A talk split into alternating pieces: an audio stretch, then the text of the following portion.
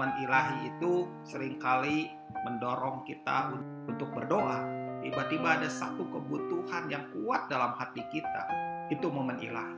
Lagi nyetir mobil dalam sebuah perjalanan, tiba-tiba ada satu dorongan kuat untuk menyembah. Teruslah menyetir, tapi teruslah engkau juga menyembah.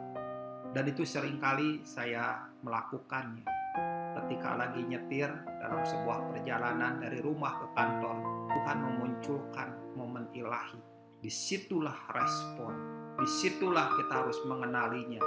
Dan saya menyembah Tuhan saat itu. Saya berkata-kata, saya berbahasa roh, saya menaikkan penyembahan yang Tuhan mau.